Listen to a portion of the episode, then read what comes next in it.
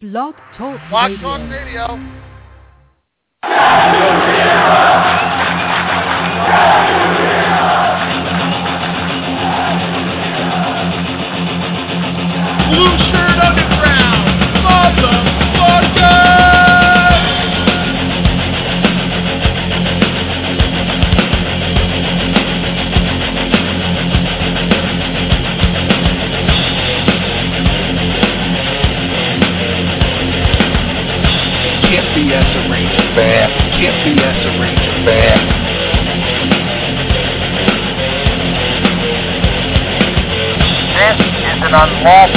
Gathering. This is an unlawful gathering.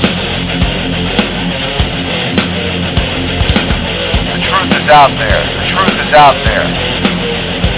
This is the underground. This is new media. This is the underground. This is new media. Ranger fans, report to the critical thinking hangar. Ranger fans, report to the critical thinking hangar. And now here is the starting lineup for the New York Rangers. And now here is the starting lineup for the New York Rangers. This is New York Rangers hockey. This is New York Rangers hockey. This is New York Rangers hockey. This is New York Rangers hockey. This is New York Rangers hockey. This is New York Rangers hockey. This is New York Rangers hockey. This is New York Rangers hockey. This is New York Rangers hockey. This is New York Rangers. And good evening, and welcome to Blueshirt Underground Radio. Today is Wednesday, May 14th, 2014, and it is still hockey season in New York because your New York Rangers have achieved something that they could not do in 88 years. They have rallied from three games to one down in a playoff series and defeated the Pittsburgh Flightless Birds. Eddie, how are you? I'm happy as pig and shit. I mean, really, come on, this is it. We are on the good side, the great side of hockey history for a change. Three games to one. It was tight, but all things are bright, and we're in the right. We're right where we want to be. Eastern Conference Finals looking to play the winner of the Boston-Montreal series, which right now is 2-1. Last time I checked with the Nads or the Habs or the Canadiens, up 2 to 1 after two periods. That is absolutely correct. What an amazing turn of events. Five days ago, this fan base was a cemetery, was just a vast wasteland of walking dead, already looking forward to the off season, already talking about who wouldn't be back, who would be back, who do you keep, who do you dump, and I say let's dump all of the fans who quit on Wow. this team, all of them. Well, uh, we have no really, for any you're going to get up on all of because there are some diehards. Listen, we no have need announced- for you. I'm going to the Eastern Conference Finals. Thank you. well, I wouldn't be too hard on some of the Ranger fans. Listen, Jesus forgave if you believe in Him and, whatever you believe in. Did you load these clips? I never said that. That is an impersonate- that is an impersonator, I believe, that it's been put on this show. And who? How come you don't have the clip of me saying that Rangers in seven? We don't hear that clip. Couldn't find it. Let me tell you something. You want to start Fred- with me? I'll, I'm I'll ask the Fred Norris friend to pull it for the next show. Yeah, listen. I'm quite the firebrand tonight, so you don't want to be starting with me. We got a big show ahead. Big show. That's right. We got Linda Cohn coming up in about 40 minutes from ESPN. Real. And Yes. Next week, traffic going. But anyway, We've had Russ Cohen. We got Linda Russ Cohen. Cohen. We're going to have David Cohen. traffic Cohen. We got uh, waffle cone. We got a lot of things. Anyway, let's get down to business. Beeswax. The New York Rangers finally have hit sunlight after the dark days on the wall. Oh, Castle Black. they have finally gotten into the light. That's right, baby. It's a joyous time. It's a joyous time of year. We're playing hockey in May. There's only going to be four teams left in the whole shebang when it's all said and done, and we are in the final four. Who would have thunk it? Who would have thought it? It's been a wild, wild ride, and I got to give credit to you Ranger fans out there because they're not making it easy. These They never seven do. games, they never do. But these seven game, these seven game series is just sucking the life out of me. I mean, everybody has, uh, uh, everybody has suffered, but that's part and parcel of being a Ranger fan. And Yeah, for at once, we were rewarded. Look at the look at the look at the demons they're exercising here. They had never beaten Pittsburgh in a in a playoff series. Done. They had never come back from three games to one, being behind three games to one. Done. Now, now we got that big one in front of us. That big matzo ball, as Jerry Seinfeld Yeah. used to say. No team has ever played seven games in the first two rounds and won a Stanley Cup. I'll tell you what, they are eight games, eight wins away from a Stanley Cup. And the the two teams that they will face, it- one of the whichever team they face, the Eastern Conference Finals, are beatable. Suddenly look beatable, especially the Bruins. I mean, I didn't. Sure. I never expected this series to go seven games. I know there's a No. of rivalry and the emotion. I think it's carrying the Canadiens a little bit here, but still, No, I I agree. I I really thought Montreal sweeping Tampa, but Tampa Bay was more of an indictment of how bad Tampa Bay was, Right. Than you know, than you know promoting how good of a team Montreal was. But they have come together. They've PK Subban is having an awesome playoff. Uh, he's got four more goals than Rick Nash does, and he's a defenseman. Uh, Subban, uh, the Thomas Vanek is having a, a good playoff. I mean, they have come together. Lars Eller, a guy who's a streaky scorer, and, and, and a guy that's, you know, has a lot of talent but hasn't been able to put it over a whole season. He's having, you know, and Carey Price, who's been a question mark in the past, is playing very well. And uh, the Bruins find themselves on the verge of elimination.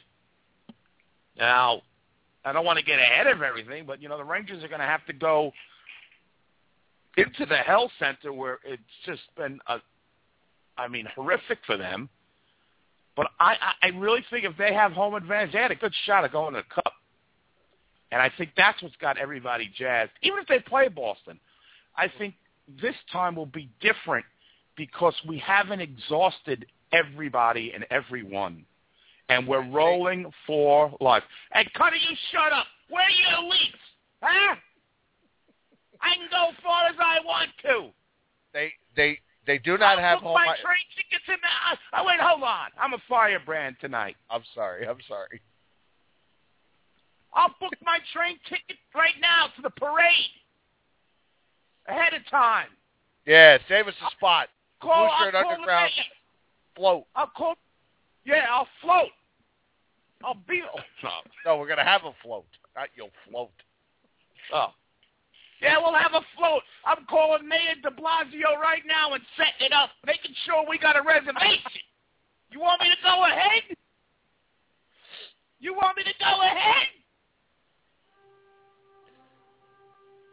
This guy. I'm just saying it's possible.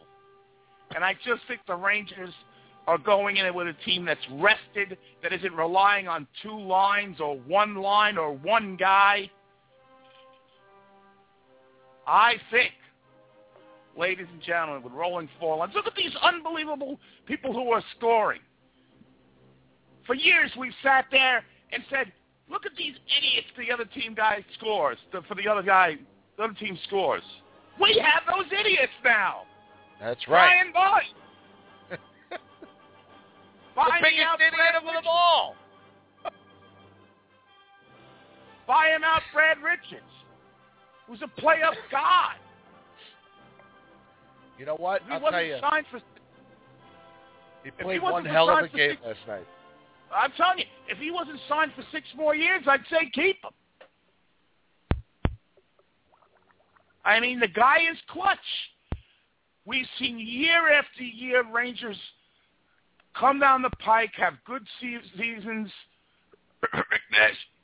and stink in the playoffs.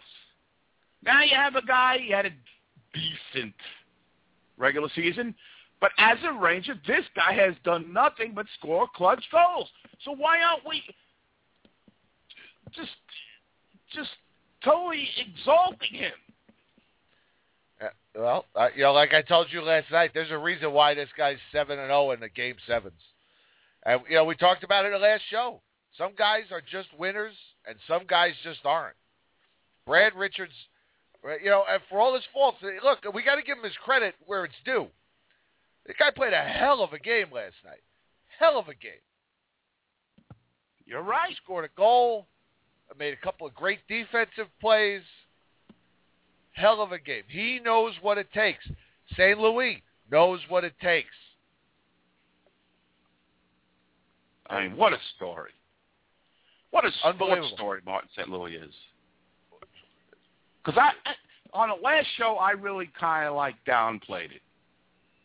But then I got to hear um, some of the post-game interviews that uh, CNB, uh, not CNBC, uh, what's the Canadian uh, station? CBC? CBC. CBC. CBC. CBC was playing. They talked to Boyle, and Boyle straight out and flat out said it. He goes, "If you know, we knew when this guy was playing the, you know, the, the day his mom died, and then on Mother's Day, that if he could play, we all could play, and play our hardest. If this guy was going to, and I think that it's one of the reasons because you still got to do it on the ice. You could have all the hopefulness in the world, but you've got to execute. Right. And there are a lot of factors that went into the Rangers coming back. I think the number one factor is somehow Ryan McDonagh turned it around overnight because he looked awful in Game Four. Yep. He turned it around. The Rangers' offense turned it around with the emergence of Chris Kreider. Kreider coming back was another part. The fact that the Rangers were able to throw four D-men out there that I thought played outstanding. I mean, Girardi was a liffy and McDonagh was a liffy, but Staal and Stralman really held down the fort, I thought. Kevin Klein was solid. Uh, John Moore was good when he came back after a little bit of the uh, Rafi Diaz action, too. That's really where the game was won and lost was in the defensive zone, I think, uh, you- and you can throw the goalie in there. Henrik Lundqvist played one of the best games. I mean, he is just so clutch and just so good. He just hands it above most um, almost every goalie in the league. I, I really, I know I'm biased because I watch him every night, but I, I, I just don't see the t- the quality of shots that he does get, and it just, you know, it, I it, mean- it's almost. I I just want to finish with this. It's almost like it has to be a fluke in order to go in. It's got to hit off a ranger stick. It's got to board. the- I. It's almost like a normal shot just will not go in when when he's on his game.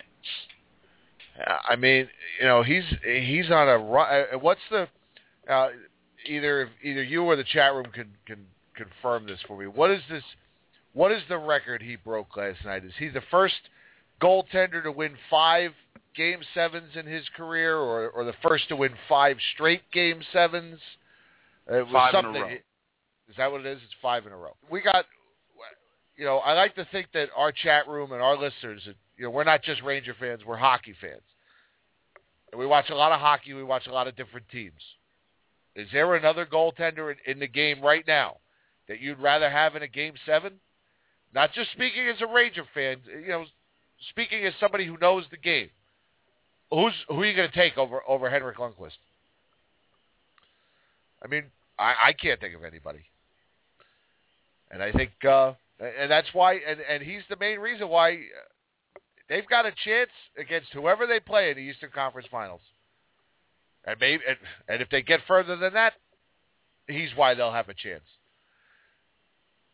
It all starts from the, it, it all starts from the net. Uh, he's is five and one in game seven. Okay, lost to the Caps, but he's won five in a. It's got to be that that he's won. He's the first to win five in a row. He won. He lost that one in in ninety in Tortorella's first year against the Caps. Thank you, Wade Redden. Um, Jim would say Talbot. I only say Talbot. I only say Talbot because it gets your panties in a bunch and it works every fucking time. You're so easy to bait, Justin. You fall for it every time. Every time. Every time I start talking about Baba Shampooing, you get all upset. Oh yeah, that's it. Trade Hank. Yeah, Hank sucks. Uh. I love that. It's my favorite new nickname for him, by the way. Baba Shampooing.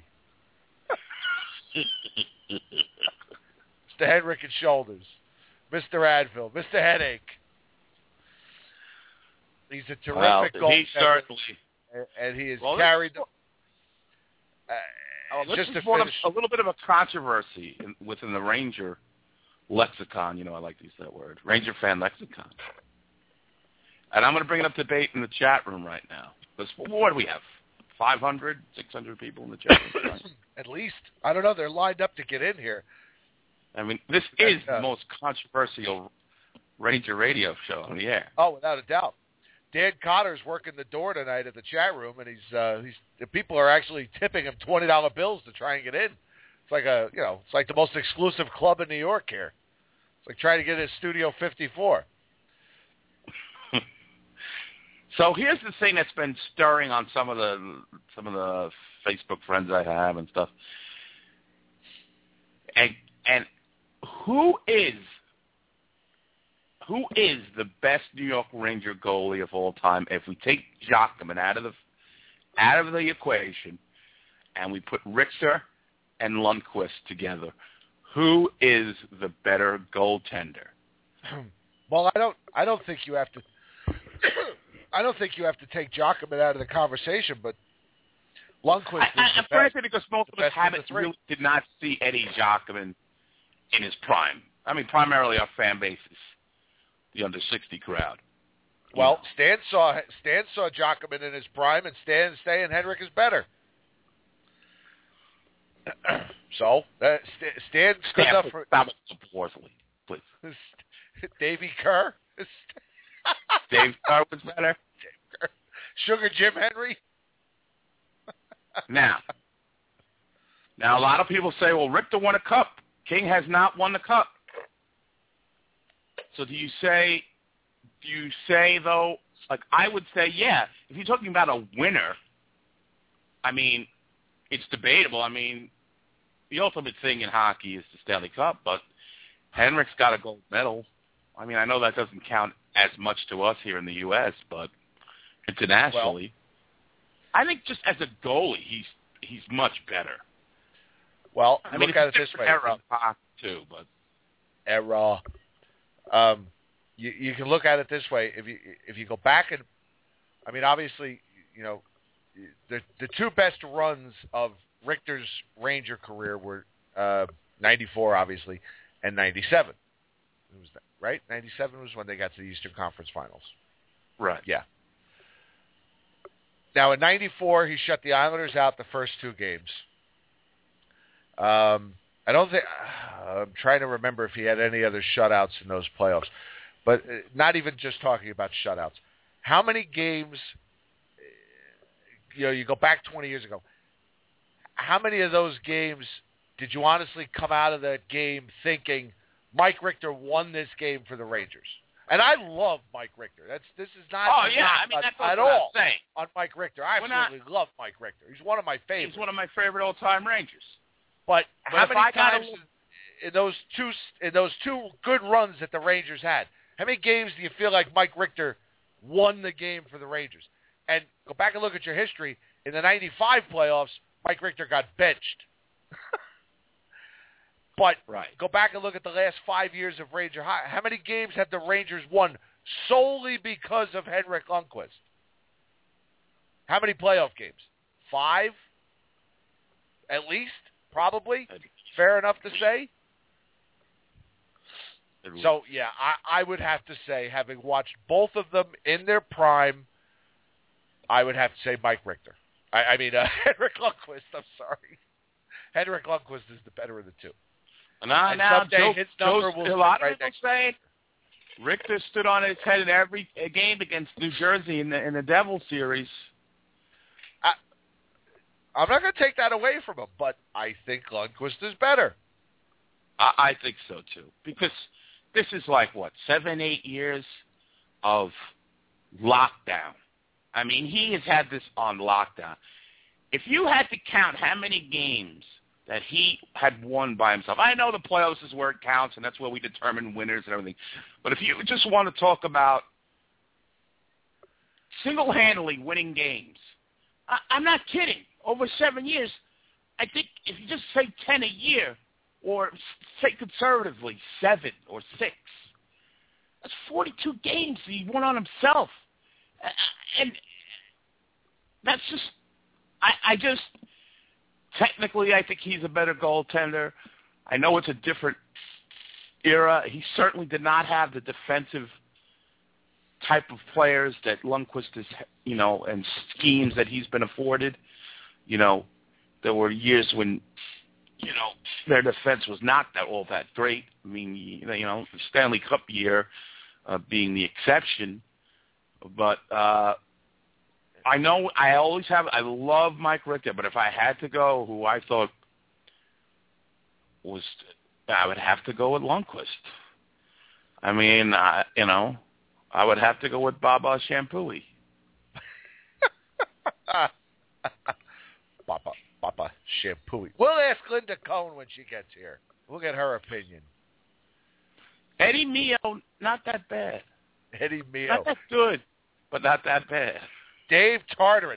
By the way, last night, as soon as the Ranger game was over, NHL Network was showing their, their rivalry documentary, Rangers Penguins.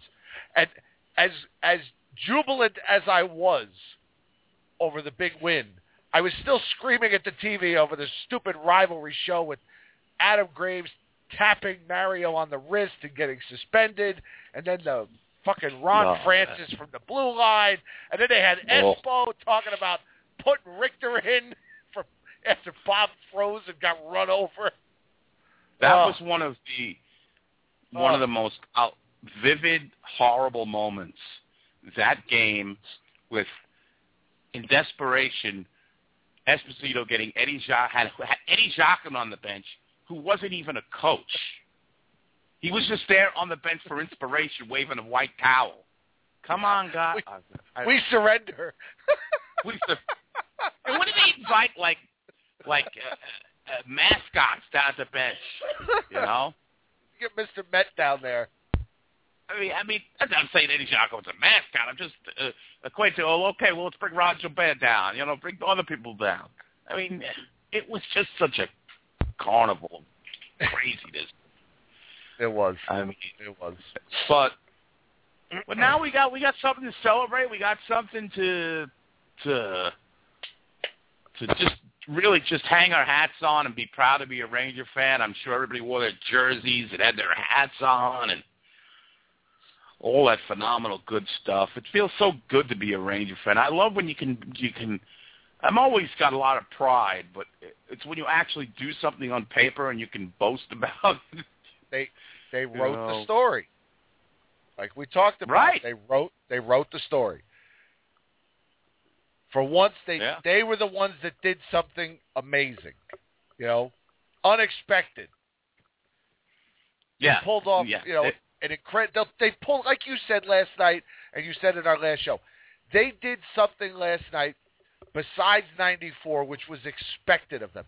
They did something last night that we will talk about that we'll tell our grandkids about, our great grandkids, God, God willing.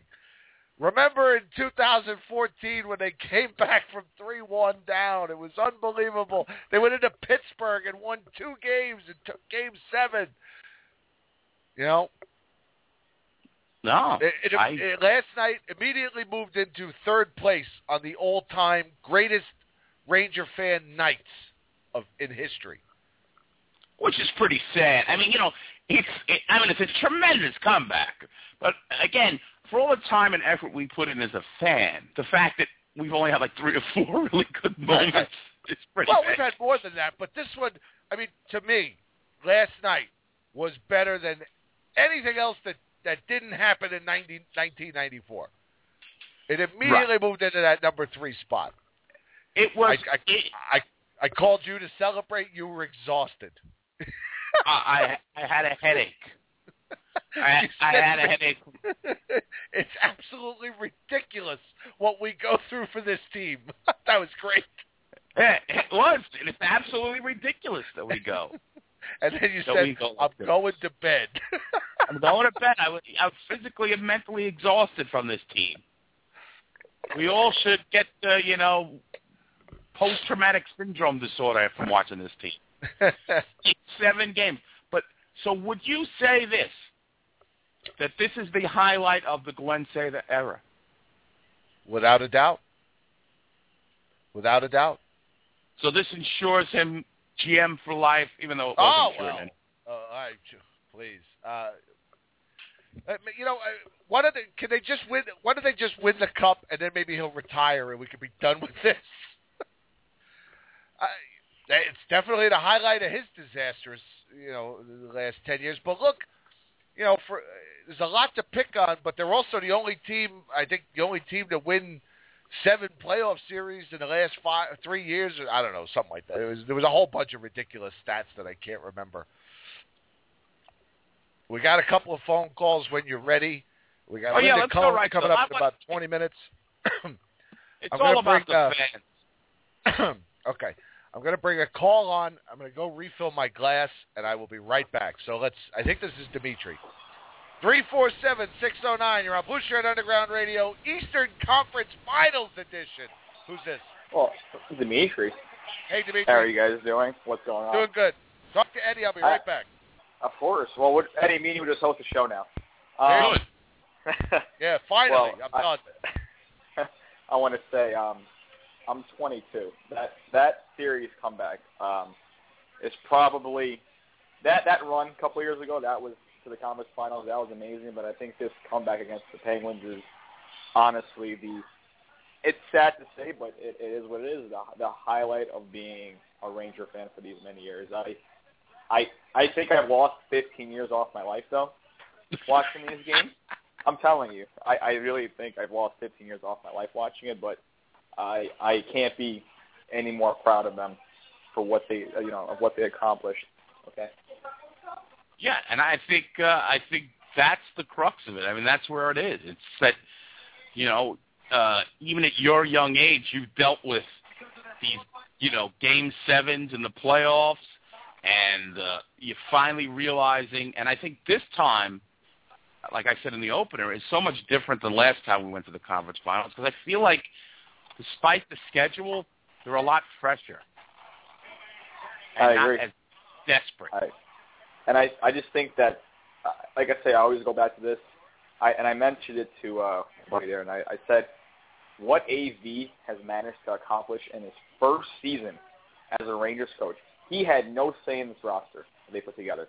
That he's gotten his team to the conference finals, and his team playing the way they are, coming back three one against a team that we, according to Ken Campbell, who I ripped into on Oh yeah, I think everybody has uh, eviscerated that idiot. I He- it, it's just John, astonishing. I'm, I was gonna say Jim even had a, a Twitter conversation with him. He'll get to later. So tell me what you. Uh, well, why don't you explain what uh, Ken Campbell uh, is all about? well, Ken Campbell. Oh, he's a douche. No. I'm just kidding. Yeah. It, it, no, it's true. He is. Did you guys read the new article he came out with saying that the Rangers have absolutely no chance in the conference finals against Good. either one of these two teams? Good. Perfect. I love it. Thank I- you. I asked him to write that article last night on Twitter. I told him I look forward to your article saying that the Rangers have no shot against the Bruins or the Habs. which is absolutely. You know, let's say this is probably, and you guys are talking about Hank. Hank is the only goalie in NHL history to win five straight Game Sevens. With the, with the stat line, and you guys can look into that. It, Patrick Roy didn't do it. Marty Brodeur didn't do it. Nobody's done it. Henrik Lundqvist has done it. And you look at his stats in those games. Um, I think he's given up a total of I think either five or six goals, which is it's, it's, it's amazing. Um, And- to say that we have no what, chance against Three of those. I'm sorry, I didn't to interrupt. Three of those Game Sevens were on the road. If I'm not mistaken, And- correct. And they, Ottawa, Ottawa they- Washington, and Pittsburgh weren't those all on the road? I think Ottawa was at home. Um, Washington was on the road. Pittsburgh was on the road, and uh, I, I think two of them were were. Uh, I think two out of the five were. Uh, I thought it was three, home. but uh, uh, Chris Chris in the chat room says it was two on the road. Okay, It was two. still that's And pretty then- impressive. Yeah, and they won three games in Pittsburgh last series. You said two. It was three. Three games. They Right. won game one, they won game uh, five, and they won game seven. So, like I said, I, I, it's it's an unbelievable feeling. Um, it's it's great to be talking about them advancing tonight compared to. Uh, And really, No for way. the first time, you've got to really, I mean, one of the few times as a Ranger fan, you have something reality-based to hang your hat on. I mean, you know, I'm always constantly defending the Rangers against insurmountable odds and statistics. I mean, that's been my life's work. It's basically trying to make this turd of a franchise looking like a, a gold ring. All right, which is impossible to do. I love. Listen, I love the team. I'm just telling you, there's been, there's been more dark than light. That's all I'm telling you. No indictment to us following it. So you got to be, and I, and the rest of the fans have to be just so excited that you have something. Where in East, do you know how much it's killing those Devil fans who are sitting there watching every Ranger game, rooting their hearts out that they lose, and down three games to one, the Ranger, the the the, the Islander fan, the Devil fan, sitting there all bitter and all. The, oh, the Rangers. Oh God, I hate their fans. When they we were down three games to one, they were gloating How about your Rangers. You're lying down again. Well, Uh, Vigneault, Vigneault. Tortorella. And we rose from the ashes like the fiery phoenix. Not Phoenix, Arizona. The fiery phoenix, the mythical bird. We rose from the ashes and emerged victorious. We have the right to brag, and all that energy they wasted and pissed away was for naught. Because we're in the Eastern Conference Finals, Final Four, and if we make the Stanley Cup, it is going to kill them. It is, is. going to kill them. Win or lose, just that we got to the cup. For me, as a fan, Right, it's just- all gravy. Just the fact Just- that we'll be talking about the that the Rangers will be relevant for another three weeks of life, that will be enough to piss them off. Now, Very I'm not making. I don't want to. You know, I don't want to put the horse before the cart and say we're going to be in the cup. I'm just saying, just the thought of that is eating their heart out as we speak. Very true. And look at, I just want to mention one thing before I head off. There's two things that I was talking about. I said if the Philadelphia Flyers were able to make it to the Stanley Cup Finals with Brian Boucher and that other bum that was in that, oh, Michael Leighton, and Yeah. they were able to win two games against uh, the Chicago Blackhawks, and then the Devils with Marty Brodeur at age a billion making it to the finals and winning two games against the Kings. I I don't see why the Rangers, especially the way Hank's playing. He, I- I'm telling you, this is the best he's played in the playoffs I think, for us in the eight years he's played for us. Um, and there's one omen before I head off. I want to mention. You guys look at the last four. I think it's three or four teams that were I think one for 40 or even 0 for 40 on the power play have all won the Stanley Cup. It was the Ducks, it was the LA Kings, and there was one more team. I think it was the Boston Bruins. It was it was They- Boston. Kenny Kenny Albert tweeted that the other day. Yep, and uh, we were talking about that, my buddy. Uh, like I said, when he mentioned that, I'm like, this could be an omen. And look at their power play. We were we were trashing their power play, and the power play came up in the biggest possible way last night, where Pittsburgh And- went one for 20 in the series. Yeah. Well, that's and another about, story I wanted to mention: the penalty killing. Yeah, and Well, Brian That was good Boyle. for the Rangers. Uh, Brian Boyle. Listen, I give props to Brian Boyle. I have not been as much of a Brian Boyle hater as my co-host. Oh, Uh, Brian, I- I that think- fourth line. oh, That- oh. He belongs on the Uh, fourth yeah. line, Yep. and that's where he, he and a penalty kill, and that's where he should have been his whole Ranger career. On the John Well- Tortorella, he had more responsibility and, and, and more thing.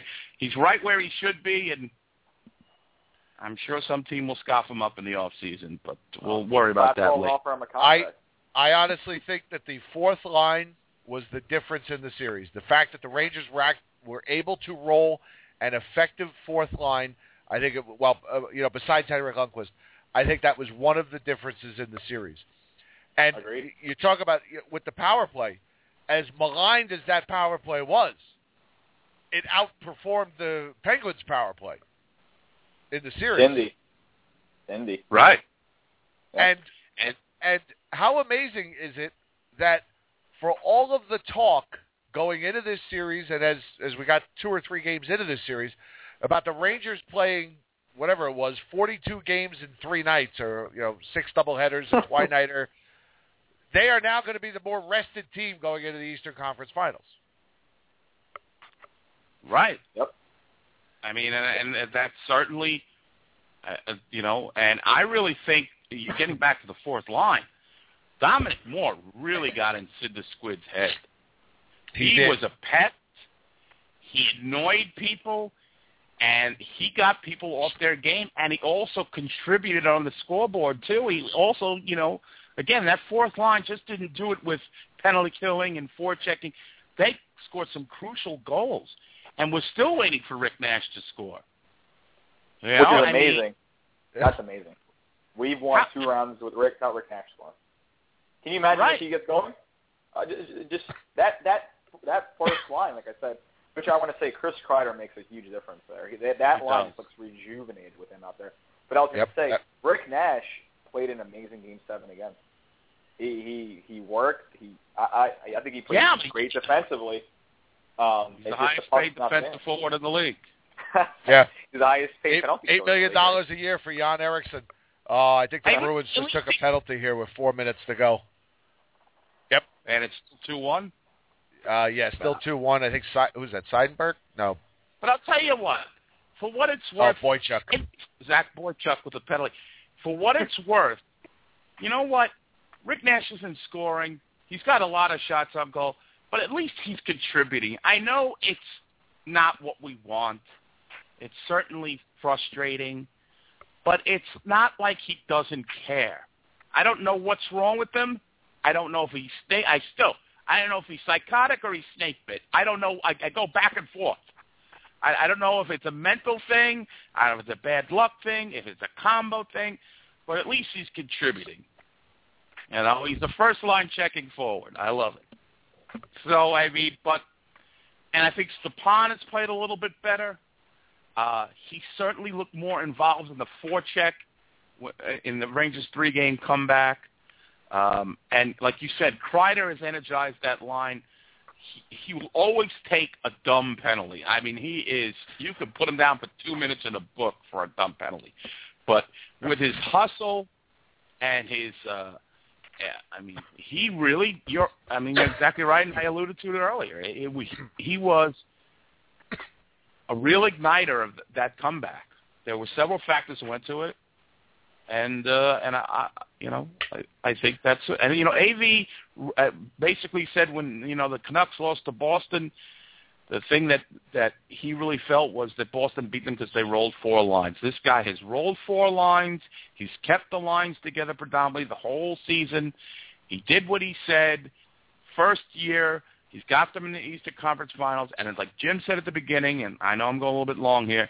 It at the big at the beginning, he uh, did it without his players. These were players he inherited. This is a team that had a lot of flux. It lost its, it, it traded away its captain. It uh, had some changes on defense when they tried to ma- trade in Michael Del Zotto. Uh, it, the schedule, the Olympics, the way it started, the the playoff schedule, all these adverse conditions, which and down three games to one, which normally would just melt any other team, the Rangers came back and overcame it all. That says a lot. All right, Dimitri, listen, we got to run. We got a couple of calls. We got to blow in here Of before course. before Linda joins us. Thank you, sir. We'll talk to you soon. Thank you. Go Rangers. Yes, sir. Good night. Thank- All right, let's uh bu- bu- bu- bu- bu- bu- bu- 518260, you're on the air. Who's this? Hey, what's up, man? I can't believe I got on like this. This is Ray from from Glens Falls, New York. Hi, Ray. Hello, Ray. Ray. from How Glens Falls. New York. Welcome to the program. Hey. Hey, first time caller. I also like to say uh, first time, long time. Um, you guys do a great job. Just, just wanted to say I've I've been so pumped about Hold how on, the Ray. I got to have- Ray, I got to stop you for one second. You are the first person to ever call in and use the phrase "first time, long time." Eddie and I feel like big stars now. I do. Oh, I you- feel like I'm, I'm somebody. you, you should. I, one, one of you guys I do tweet once in a while. I don't know which one. I think it's. uh um, oh, that's me. Oh, you're The- are you are you the guy Ray from uh, Arizona. Sherga? Are you yeah, Ray that's me. Sherga? Yeah, the real Ray Oh, okay. Sugar. That's me. Yeah. All right. Yeah, Welcome to the program, Thank- Ray. Thank you. Oh, it's great. You got you guys up. You guys. Oh, I, I love listening to your podcast all the time. I never listen live though, but you know, until now, of course. But I'll, I'll tell you, I'm w- watching right now the Montreal Boston game. We got to be rooting for the Canadiens. Am I right here? I mean, definitely. Oh, I think that would be a better matchup for the Rangers. It's certainly a better matchup. It's it's it's two teams that are very similar in a lot of re- regards. Is that you Yeah. know they're both skating fast teams, but I like the matchup defense and goaltending. I think we have the advantage in that. So uh, I, I definitely certainly do. and they're certainly Um, you know. And Boston plays. We all know what Boston can do. They've been there, and you know. They're they're, they're a pretty big physical team. Wow, Montreal just scored right Canadiens now. It's scored. three to one right wow. now. Three one. Beautiful. Wow. But- Get ready for the hats, yeah. Ranger fans. Here they Oh, come. this would be beautiful. Now, Old let me let me ask you guys a, a quick question here. Um, how do you guys think the Rangers power play has done so well without Rafael Diaz on the point? Oh, he just wanted to hear the song. He's just going instead of playing the song. is. Come on, I'm waiting for it. Come on, guys. Come on. Jim's Jim's in control of the board. There we go. There we go. That's the greatest, man. I love hearing that all the time when I call you guys. That's funny as hell. That's very good. But Yes. But on a serious note, I'm I'm very happy how we beat Pittsburgh. But I am a Dan Carcillo fan. I, I would like to see him in the lineup as opposed to uh, to Dorsett. Now, we, I mean, if you look at the playoff record this past year that we've just played, I mean, you got to say that Dors, Dorsett hasn't done as much as what Carcillo has done in the playoffs. Wouldn't you rather have him in there? I'm not saying it's a deal breaker not having Carcillo in there, but I think he's probably a better fit on the on the fourth line there than Dorsett. What are you guys' opinion on that? Uh, I I think I think the way it's been done is basically on a game to game basis and who's been playing. I think Dorsett is very good in a very limited amount of time. I like his speed, but Carcillo's come up with some big goals. Oh, he's got like a playoff guy. Yeah, he's getting Right. goals. I mean, he, he, he, he's he's like money in the playoffs. I mean, he's done very well. I mean, I'd like to see him in there, but again, I'm not complaining. And, hey, we just beat the Flyers, beat Pittsburgh, so we're doing something right here. So you know, it- I'm I'm happy with it. My only Yeah, answer and I to that think- is I think it's a I think it's a real testament to to what a great job Vino's done with this team because he's known when to plug Carcillo, Car, Carcillo into the lineup, and he's known when to plug Dorsett into the lineup. He hasn't. I mean, pretty much every every coaching decision as far as the lineups go in this in this playoffs that Vino's made has worked out. You know, getting Diaz in the lineup when you know when they needed a jolt. You know, when to put Kreider in when he was healthy, and you know juggling Dorsett and and uh, and Carcillo and using Jesper Fast. Uh, everything's pretty pretty much turned up golden for for uh, for good old Al. Yeah, definitely. Things have been going well. Definitely. And, and one thing, right now, if the Rangers are going to play Montreal, I think Carcillo probably will see less ice time. Or I agree. less play because they'll probably go with the faster, quicker guy, whereas it would in a tougher series, maybe with Carcillo. But who knows? Who knows what's going to happen? You know, it- you know. I think Carcillo. And listen, if you've been listening to these podcasts, you said I haven't been a fan of this guy. I mean, Yes, I but know. he certainly proved me wrong as far as his worth for the New York Rangers. Uh, Boy, he's uh, Ray, we got to I let you agree. go. Yeah, All right. yeah, I don't want to take up a lot of time here, guys. You guys do a great podcast. I love listening to you guys all the time. Keep up the great work, and I will call again. all right, Thanks, Ray. Ray. We We appreciate appreciate it. Thank you. Take Take care. care, guys. Good to talk Bye-bye. to you finally. All right. All right, everybody else that's on hold, uh, you're going to have to hang in there for a while because I believe we have Linda Cohn on hold.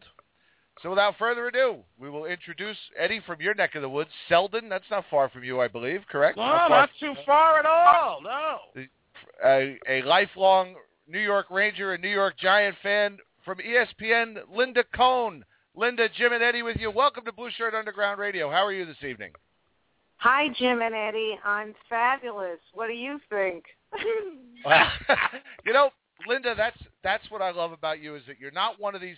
You know, there's a lot of reporters and a lot of broadcasters out there that grew up in New York, and then once they hit the big time, Larry Brooks, you know, they, they had to become they had to become unbiased and they had to become objective and impart. Not you. You're not afraid to throw it out there. You are true blue when it comes to the Rangers and when it comes to the Giants, and and you're a Met fan too, if I remember correctly. Correct? I am, but you know what? It goes in order. Rangers, total obsession, total love them all through my life. I played hockey, so you guys know when you play a sport, you even love that sport and that team that you grew up loving even more. Giants definitely, you know, second. And then, you know, Mets and Knicks are like down at the bottom because it just, you know, I sure I root for them and everything and they're and they're first, but it's always about the Rangers and then the Giants. Right, of course. And, and the Mets, I mean, they just suck the life out of you. I know. It's a long time. it's a long, long time. Exactly. You know, Yeah. we've had what three wonderful moments in our lives. That's about Right. it. Yeah, I tell everybody that the the Mets are, are my cross to bear. hey, it So, all uh, can't be you know lollipops and circuses. You know what I'm saying? exactly. So, I you got the do you have the Boston Montreal game on in the background? You you follow of course, what's going I'm. on? Of course, I'm watching it. It's of course, as you guys know, it's about to be the Montreal Canadiens. Uh, you know, I'm- I'm not crying for the Bruins and their fans who are throwing stuff on the ice already. Uh, so you know, bring it on. Bring on the Canadiens. I love it. Did did you Now- have a did you have a preference? Does every Ranger fan You seem know to have a preference? I don't know about you guys, but you know, you know, when we start making preferences, and it's always that be careful what you wish for, and always comes back to haunt you. But you know, Right. if I was going to kind of look, just sort of like looking at it on paper, I did want Montreal. Um, biggest reason why because uh, the Bruins, obviously, the championship medal, you know, being there, been there, done that, and it, it looks like in the series against Montreal, they just didn't have the puck luck going for them. Um, you know, some tough breaks, and give Montreal credit. The only thing that I don't want to say concerns me because I think we the Rangers are the best goaltender in the world.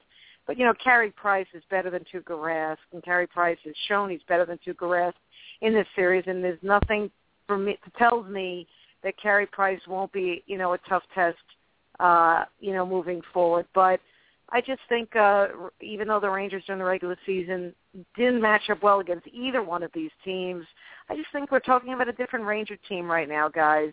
I think you both know it, and I know it. I think the Rangers are definitely uh, are definitely uh, playing a lot better. There's been moments in the season I thought the Rangers really had, had hit their stride right before the Olympic break. Thought they were playing really well, and uh, even towards the end of the season. But you're right; they've really hit like a, a new level, and I'm just impressed by the heart. I mean, the fact that they come back from three games to one. I mean, you've been following them, you know, longer than I have, and you know, it, it is these these things don't come along that often in Rangerland.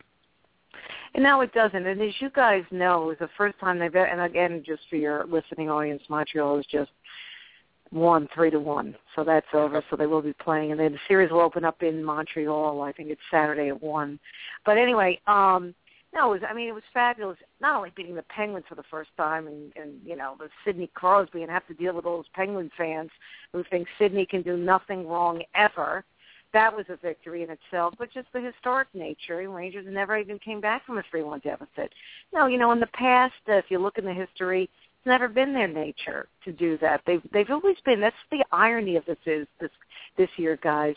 The Rangers have had this label in their past, you know, pre '94, of that of being like you have no heart and giving up and all these kind of things um, even after '94, with that malaise that the Rangers organization, organization had, you know, following '97 and the early 2000s, which was just, you know, what who what who is this team? What is this team? So Yeah, it, it was refreshing. You know, it was really uh, good to see. And I'll tell you, I tweeted out after, like we all, all of us Ranger fans after Game Four, that team looked lost, disinterested. Uh, and I tweeted out it had lacked leadership. Like I didn't thought that, I didn't think there was any leadership in that locker room, and thus they had the closed door players only meeting after that Game Four debacle, and that combined with the Marty St. Louis mom's tragedy, they found themselves uh, finding leaders and finding a level they didn't even realize they had. Yeah, I think a lot of people were kind of critical that they kind of needed a guy like Ryan Callahan or or just anybody that could lead in the locker room and kind of like set a fire with them. And it turned out that the St. Louis uh, tragedy, is, as well as I think, you know, we talked about it earlier in the broadcast about certain players. I mean, Ryan McDonagh's turnaround in in, in three games uh, was, was, you know, games five, six, and seven was amazing because that game four he was horrible. And, and it was Yeah, I well, they you know they were all horrible. I mean, Marty St. Louis was a debacle in Game Four. I was there for that game. They and I booed- thought they he was booed the him. worst player on the ice. right? He was making terrible passes all over the place. Uh, and then you get Chris Kreider comes in and he gives them a shot in the arm that they sorely needed on that first line. And uh, it's amazing. It's a good time to be a Ranger fan. Yeah, and you know the other thing, the thing I want to get into with the Marty St. Louis thing, which and I was as I bring up the lack of leadership before the tragedy involving his mother, when those players, and you guys may not know this already, but the key was when those Ranger players feeling sorry for themselves after Game Four and thinking the world has come to an end, and then they they go on the road and they're on their way to Pittsburgh, and then Marty gets the news that his mother died suddenly, and then they find out later that night or the next morning when Marty St. Louis texted the head coach Alain Vigneault to say, you know what, I'm coming back from Montreal. My dad and sister agree with me that this is what mom would have wanted. I want to play with this team. I want to play in game five. When his teammates found that out, you see, they stopped feeling sorry for themselves and sorry for their aches and pains. And they realized that this guy, their teammate, Marty St. Louis, wants to play through the pain of losing his mother suddenly. Well, then that was the key. Then there, his teammates realized, well, what are we whining about? What are we complaining about? This guy wants to play through his pain. And I think that was the difference, and that's why they pulled together. Yes, I, I certainly think so. I mean, now the question is, can they carry that forward? I mean, is that something that's going to propel them uh, in this series? I don't know. Uh, you know, but it's certainly. And I was a little. I got to tell you, I'm a little bit skeptical about sports stories and how people try to make a story out of everything. But until I actually heard some of the players, the way they said it and how heartfelt, and, and now you're just reinforcing that with, with, with your story, it really gives me chills. It does. I don't know. Maybe call me corny, whatever, but it's just such a great sports story, not just a hockey story. It's a great sports story. I think you bring up a great point, you know, because listen, we're all we're all in the media and we know we know that you know you know, we have the power to decide what's the story and what we make a big deal about. But but I'm with you when I started hearing the players talk about it. And also, you know, they are a family. They spend so much time together. They spend so much time, more time than their own families. And so it seems to make sense that they would have this reaction, and it's not far-fetched. And I really do feel hockey players and and probably then football players are a different breed than the rest. They are Uh, very I, close. I, I, I, you know, you know, we're kind of like a fledgling operation here, and I- I've approached hockey players to be on the show, and I have never gotten a no. I mean, they'll tell me they can't make it, or you know, whatever. They always are the most cordial people. They're just down to earth people, just relatable people. They're just, you know, and that's the way I I, I view them. I haven't I haven't counted a lot of football players, but as far as hockey players, I I they're top notch in my book. and I always thought that was because the way they they grow up. They grow up in more of a community sense. Hockey players don't get that si- sense of entitlement from the time they get to high school, like a football player does or a basketball Right. player. You know, these are Right. guys. You know, these kids got to get up at three o'clock in the morning and drive 200 miles to go play hockey with a bunch of other kids. I I think they earn it. They earn their way to the pro- to the pros much more than a football or or or a or a basketball player do. I and I think that's why they're just different. I could not agree with you more. You know, they carry their own bags. It's not just a cliche. It's really true. they carry their own bags since they were young. And also, you know, a lot of these kids, they, when when they're 16, they're shipped off to live with families. So they play in junior hockey. So they leave homes early in their in their in their lives. They're teenagers, and they're able to grow up more and mature quicker than most guys in other sports. So, so what do you think? What What's your predictions? Are you going to lay it on the line? You're going to give us the skitty, the uh, get down to brass tacks here, and Rangers Montreal. How do you see it? All right. Well, listen. You know, people laugh at me when I, you know, ESPN.com. I'm one of the people they ask for picks every round, and I should have entered that stupid uh, ESPN.com or NHL bracket challenge or whatever. I think I would have been in the money because I still have the Rangers, who I picked to beat Pittsburgh in seven games. People thought I was nuts. I picked them in seven. People like, Great minds realize think they'll be on the road. And I'm like, yeah, I do realize that, and I realize the Rangers are a better road team than they are at home. So yeah. So anyway, long story short, how do they match up with Montreal? It's all going to be about their mental psyche, guys. It really is because I think I'm going to pick the Rangers to win, and I'm probably going to pick them to win it in six games right Wow, now. I because- like that. because I, I just think a lot of it has to do with their mental psyche. I just think they have something great going on.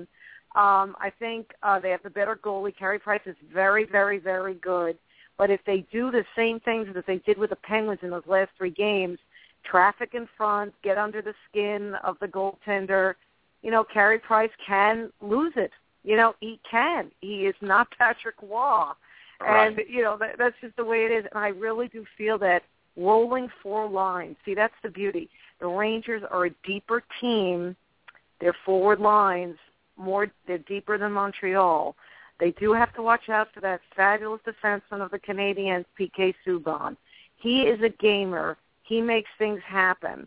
But the Rangers have been learned have been great at frustrating star players.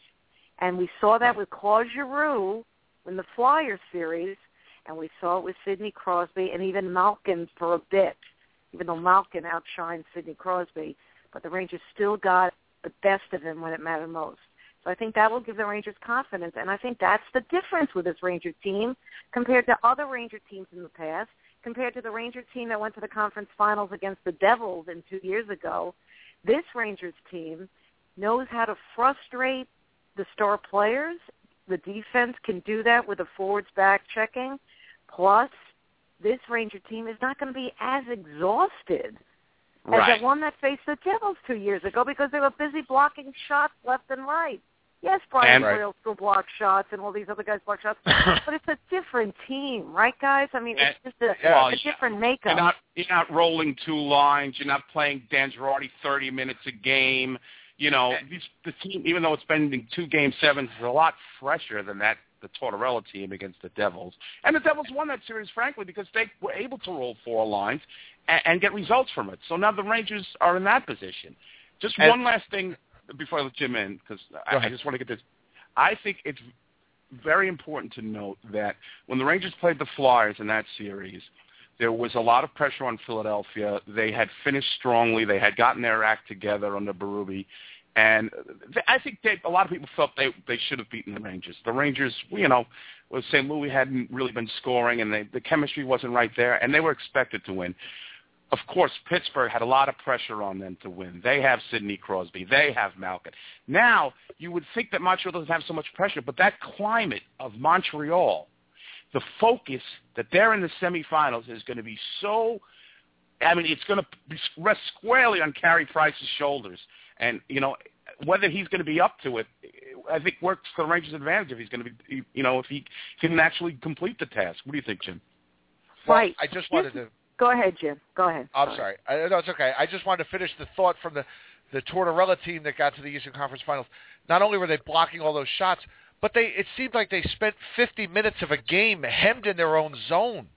I, exactly. And, you know, and, and Linda, we were saying before you came on, how amazing is it that for all the talk about the, about the Rangers having to play all these games in a span of five days, that they will now go to the Eastern Conference Conference Finals as the more rested team. You're absolutely right. I was saying that today You know? at work today at ESPN. I said, "What a treat! The Rangers can sit back and see who they're playing and get an extra day off. This is rare. This is a treat." Um, you know, the thing. I Now wait, they let you was, talk hockey at ESPN? You know, I always sneak it in somehow, some way, even when it's That's- not called for. Somehow I get the Rangers or hockey. And my favorite line that I always use is, even when an anchor will say something or I'll say something, you know, I'll just make a sarcastic comment about, way to get hockey in the show. You know, just something like that. But anyway, but anyway, um, the thing that concerns, if I had it, if you said, Linda, what's your number one concern heading into this Montreal series? That's an easy one. It's it's it's nothing that Montreal is going to do. It's none of their players. It's the Rangers perhaps reading how great they are. It's the Rangers, you know, lauding themselves.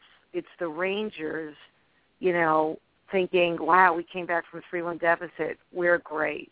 I'm not sure yet. I'm really hopeful that the leadership in the locker room, the Brad Richards and the Marty St. Louis, okay, tell them, listen, we haven't done anything yet. So I just want them to be a little back down to earth, kind of like they were the way they were in these first two series, and not get ahead of themselves. Yeah, and, and I hope the coach reminds them that they lost, uh, you know, two. They lost two back-to-back. Sh- I mean, back-to-back shutouts. They went almost eight periods without a goal.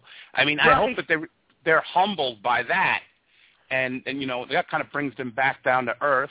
The fact that the power play is abysmal. I mean, it's looked a little bit better. They're getting better looks, but uh, they did come up with a big power play goal uh, last night. But That's still, right. It was a game winner. It was a game winner, and then they had the two big power play goals in Game Five. So, you know, that's a le- and by the way, that's another difference compared to the team, the Tortorella team for two years ago.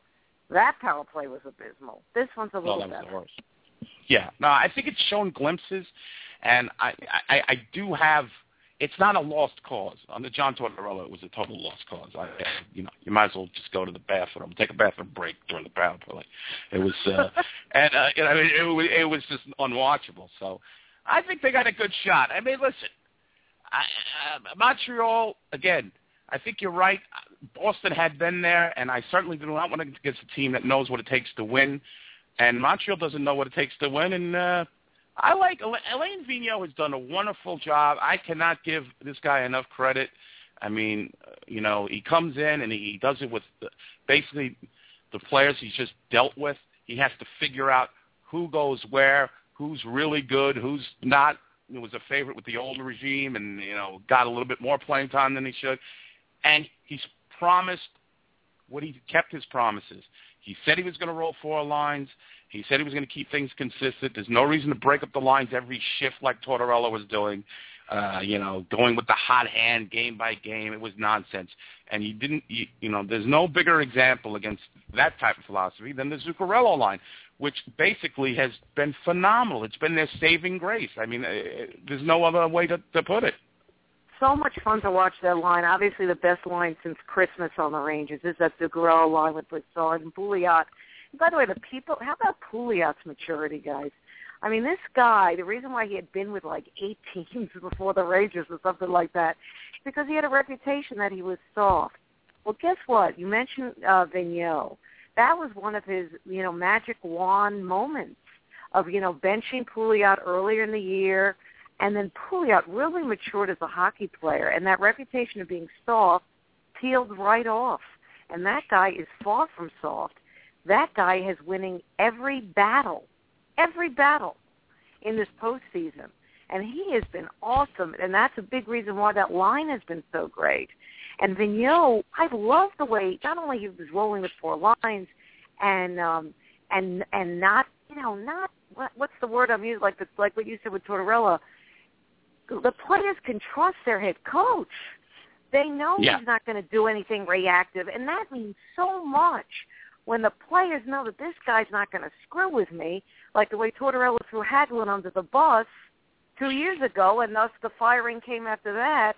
You know, you're not going to get that from Vigneault. And Vigneault with a short shift yesterday, that was a key. Everybody was well rested. They had like 20 second shifts compared to 30, 35. This guy has learned from that year when he lost as a head coach of Vancouver, losing to Boston in the finals. He's learned from that. We won't get ahead of ourselves, but I feel this guy has something to prove, and he's coaching with an edge. And we'll see what happens.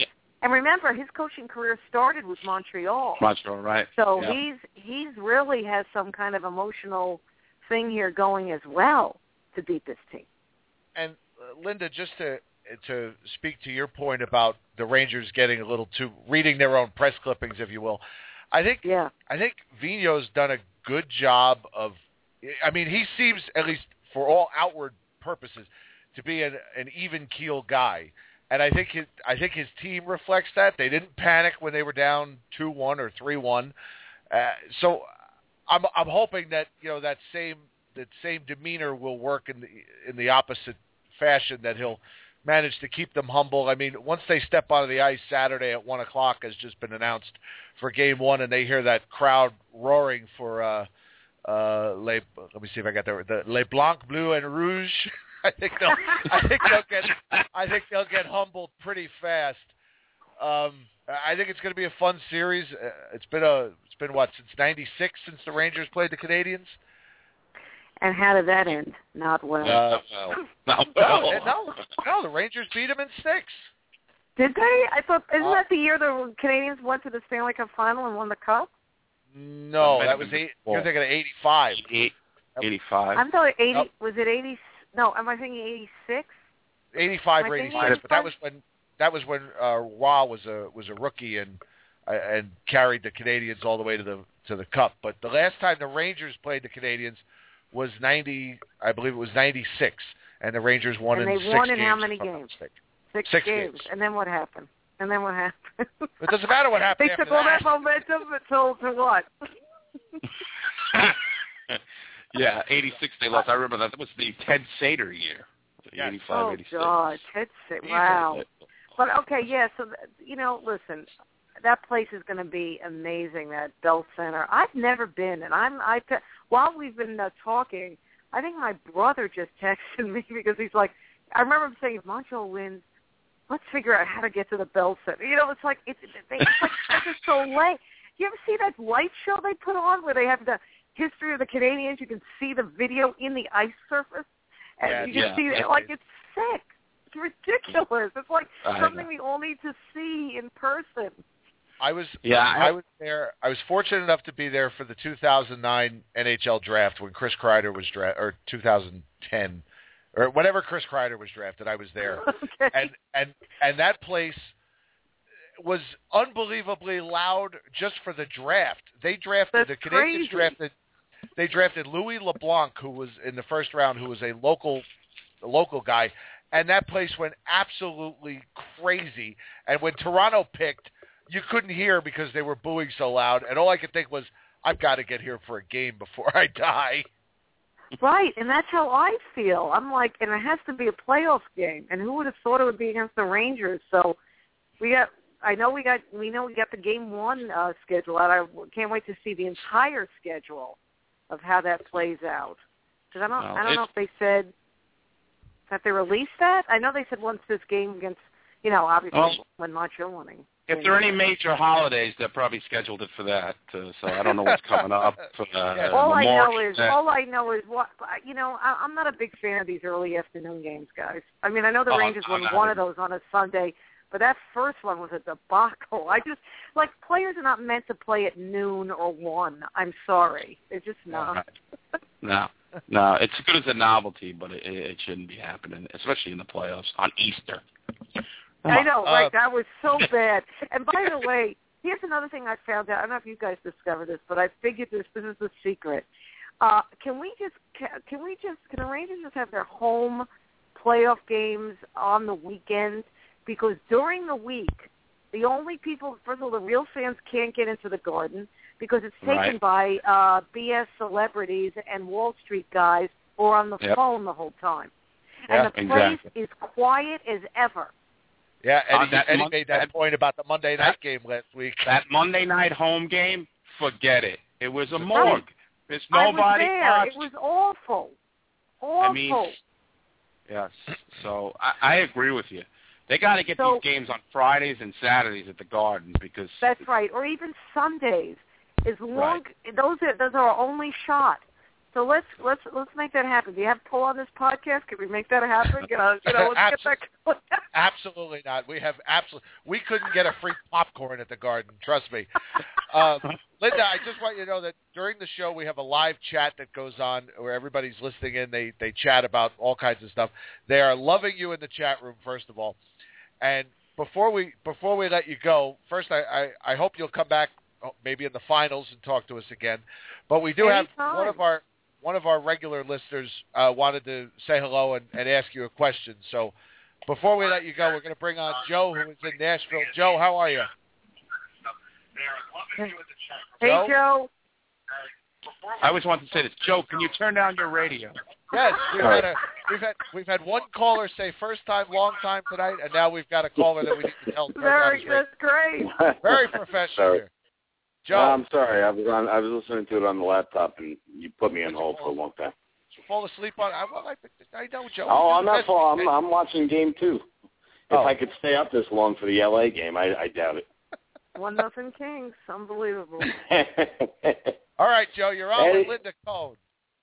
Linda, very nice to meet you. I've been a big fan Hey, of yours. Joe, I had are to you? shut off ESPN a long time ago because they forgot about my favorite sport. Other than that, yes, it's Wait, very nice it's, to meet it's you. all of our favorite sports. No question. That's right.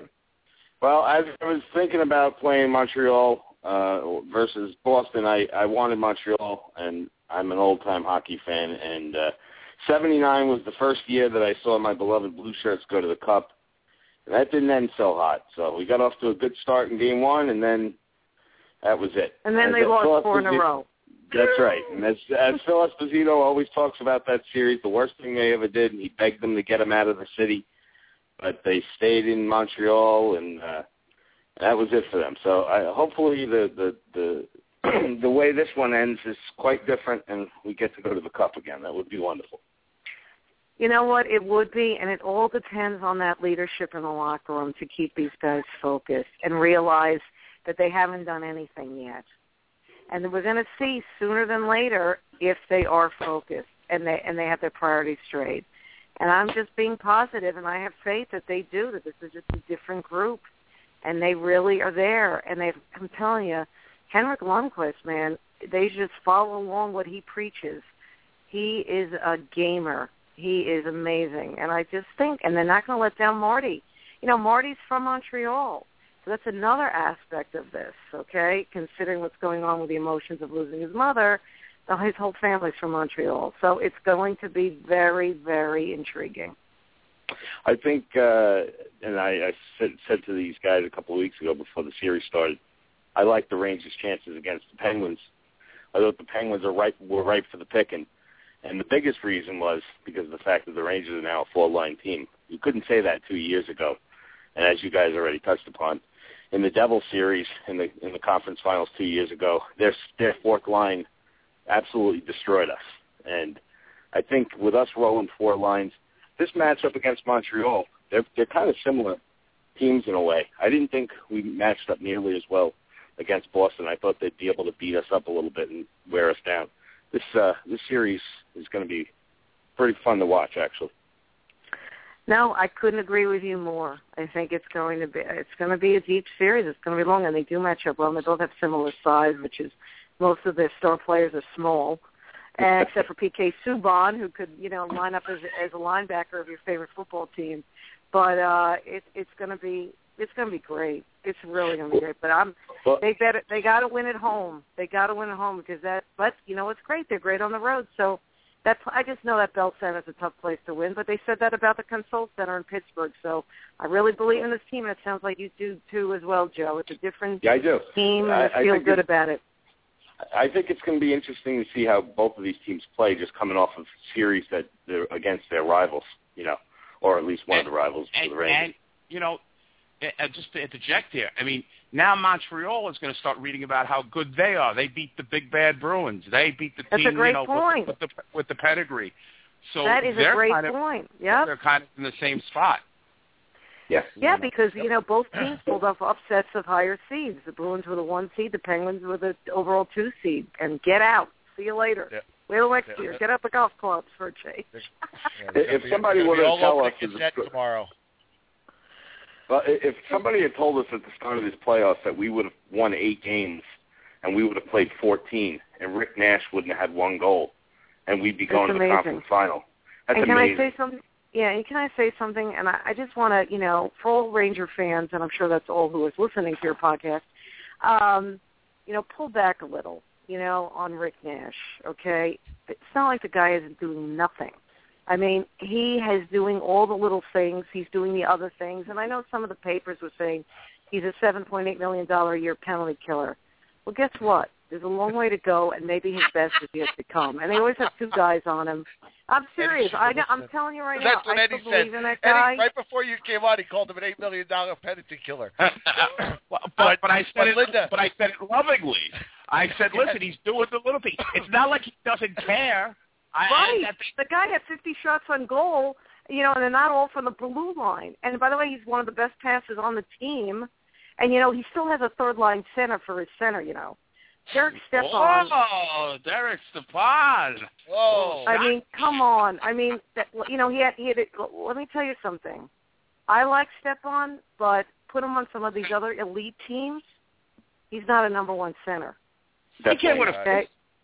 He can't win a face So- off. First of all, and he's not that great of a Exactly. He's not. He's not.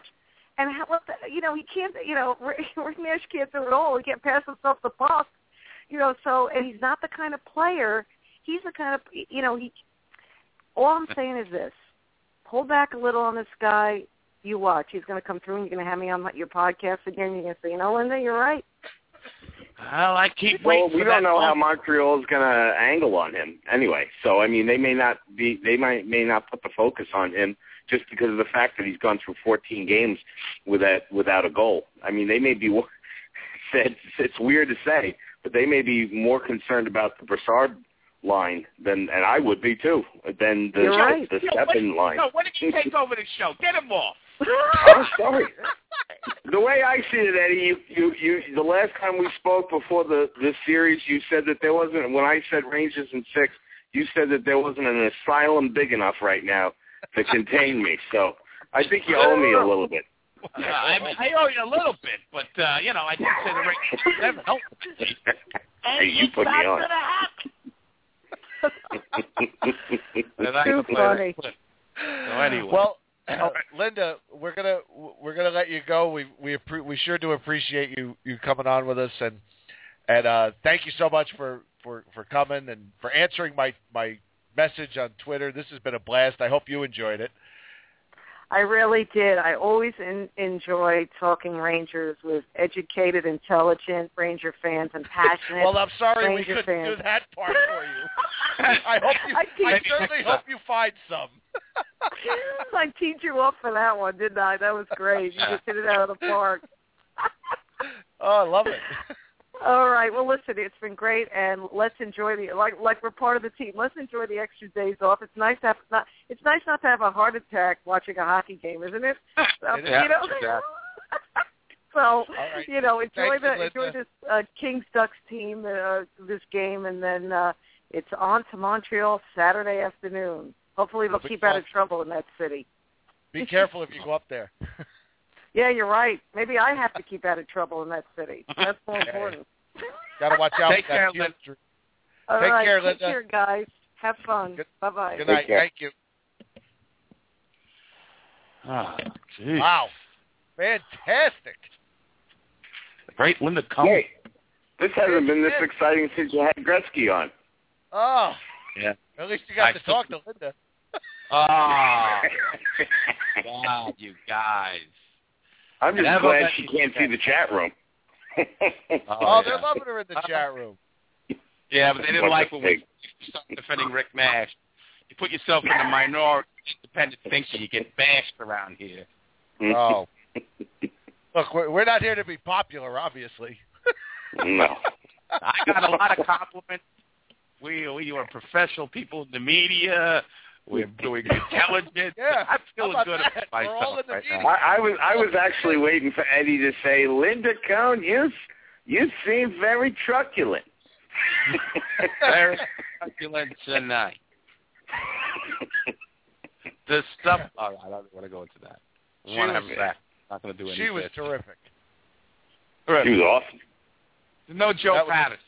But who That, cares? that was that was probably our our most fun non former player guest. I'll put it that way. Oh, that's because she was honest. She just, you know, there was no fluff.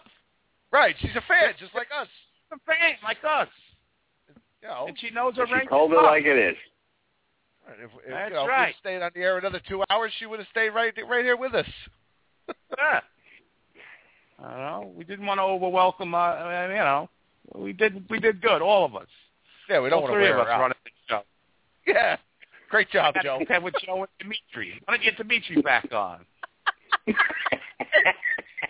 I'm only kidding, guys. I love. it. Dimitri, you're on the air. Oh, I'm on the air again? I didn't, I didn't mean to be on the air again. Oh. I'm sorry, I was Welcome just to Blue listening. Shirt Underground Radio with your host Joe Catroni and Dimitri coming at you. you, you guys are great. That's all I gotta say. You guys are great. I, We're I was, I wanted now it sounds like wait, wait. Now it's like the old Eddie. It's like the old Paulie D show. And we had like Uh, four guests.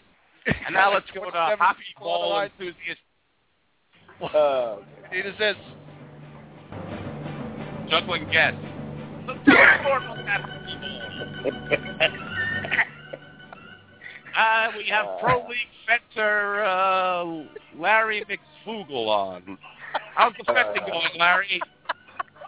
How's We got- that the hockey ball? uh, We've got I don't know, big got boy. Joe Slobotnik from the Sarasota Roller Hockey League coming on. hey, that's Slimotnik.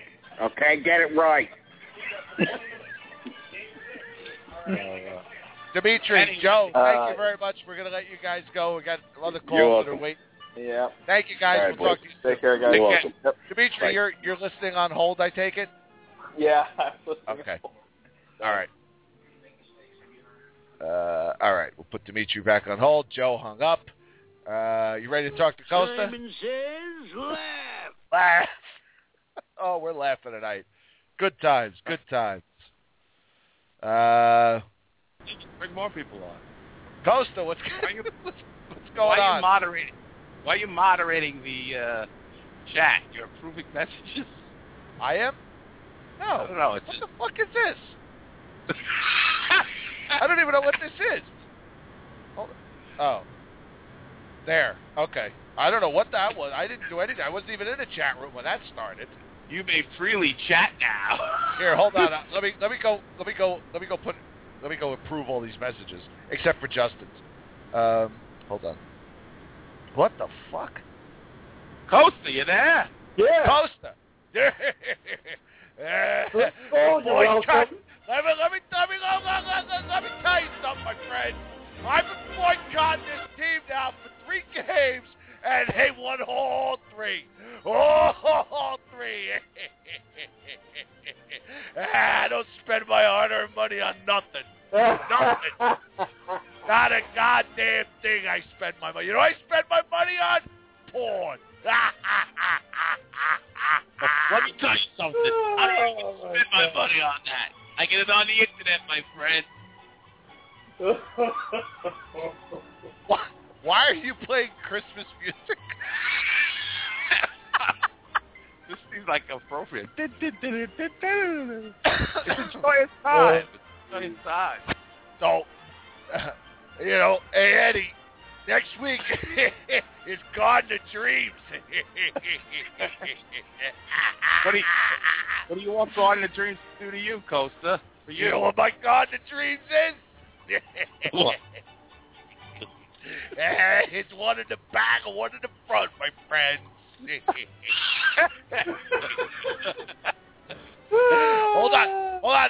The neighbors downstairs are getting the Chinese food. Hold on a minute. Ah, shut up down there. I'm doing a radio show. Oh God. He always he always gets me and Costa with this. Oh geez. Oh God. Uh, all right, so let's get down to brass tacks with you. Where are you? You going to be watching these games or what? Hey, gotta keep the streak going, my friend. Gotta keep the streak going. Yeah, but you, you understand? You have no effect on what's happening. It's the it's Bullshit. the play on the Bullshit. Shut up, you mouth. Don't you ever curse at me on this show. All right. So, so, so you think you actually are affecting the Rangers right now? Time Life Books presents Mysteries of the Unknown. Ooh. ah. Well, you know what? You are a jinx. You're like Oliver from the Brady Bunch. I don't want to. I don't want you watching the game. Keep the streak alive. But this time, man, don't make it so close.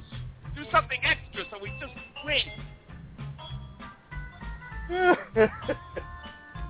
Oh, I'm, I'm having uh, lunch with Toast uh, next Tuesday. what? What? What? what? Alert. Besides that, Hey, where we where where where where where where, where we going to Manja, Eddie? we're gonna Manja, Eddie. Told me we're going over to that. We're going over to that Three Guineas from Italy for pizza. No, we're going to the Miller Ale House. Don't you fool for us.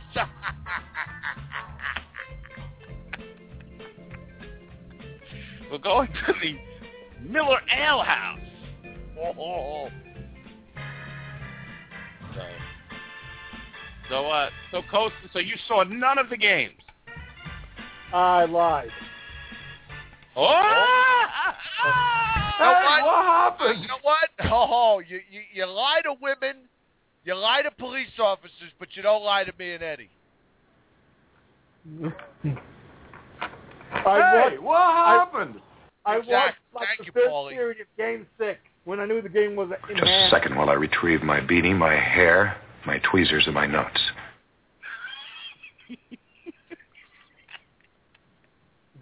Sorry. I saw like the third period of Game Six because I knew they were going to win. that. Oh, okay. Now, now, what if what if they'd have, what if you'd have started watching the third period of Game Six, and they'd have blown that lead and lost? I would have never forgiven you. Would have ever, ever forgiven you.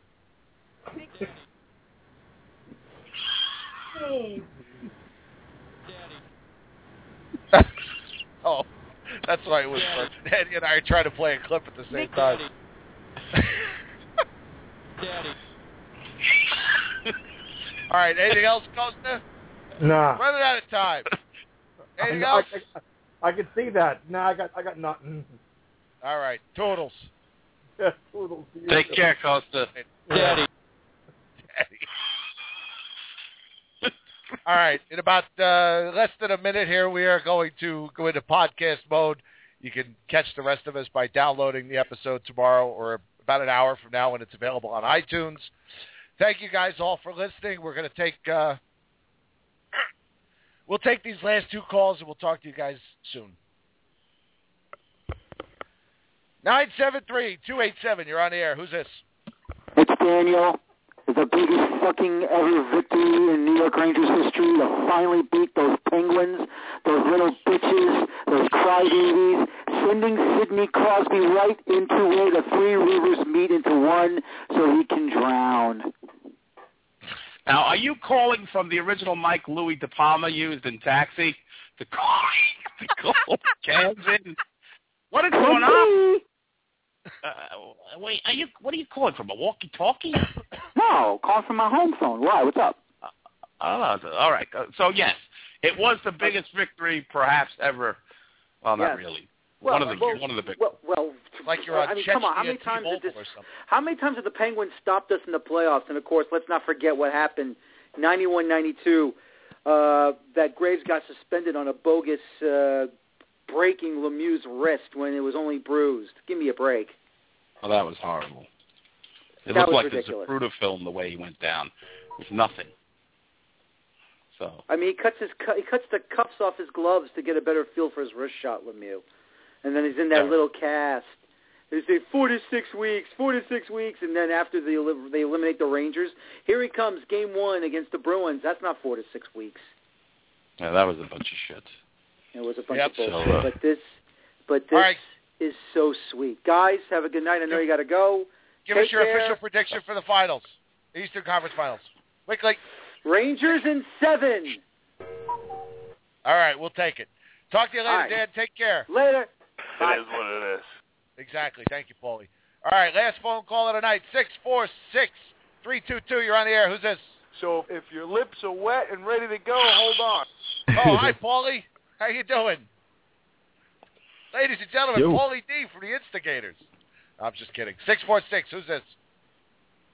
How does Mike Lake? I'm just listening. Oh, you were just listening. It's Mike Yeah, Lakem. Mike Lakem. Yes, sir. Oh, Mike, salam alaikum. How are you? Hey, what's up? Hey, Mike. So you yeah, were to just put up a good effort. to I'm, I'm excited. No. Give us your prediction for the Eastern Conference Finals. Uh, let's see. Triple bypass. Heart attacks. Lots of Angioplasty. Well, I think. Well, we can all go to the Lenox Hill Hospital, the official hospital of the New York Rangers fan, as well. Ooh, that's a sponsorship if I ever heard one. My goodness. So, uh, yeah, I mean, uh, I'm going with the Rangers at seven. I'm going Rangers fans in the morgue. Oh, one line. Uh, how about you, Jim? Sorry Are you to on, you going on the the record? I, I give me give me Rangers in six. All Rangers in seven. And I'll Keep tell you what. I'm gonna I'm gonna I'm gonna give you another little prediction here. Montreal, their forwards not as big, not as bruising. Rick Nash is going to have a big series. Wow. Big Well, he- series. Offense. Well, he, he's well, he certainly do. I mean, can you remember even in the regular season, him going 14 games without a goal? He certainly do. So we'll see what happens. All right, Jim.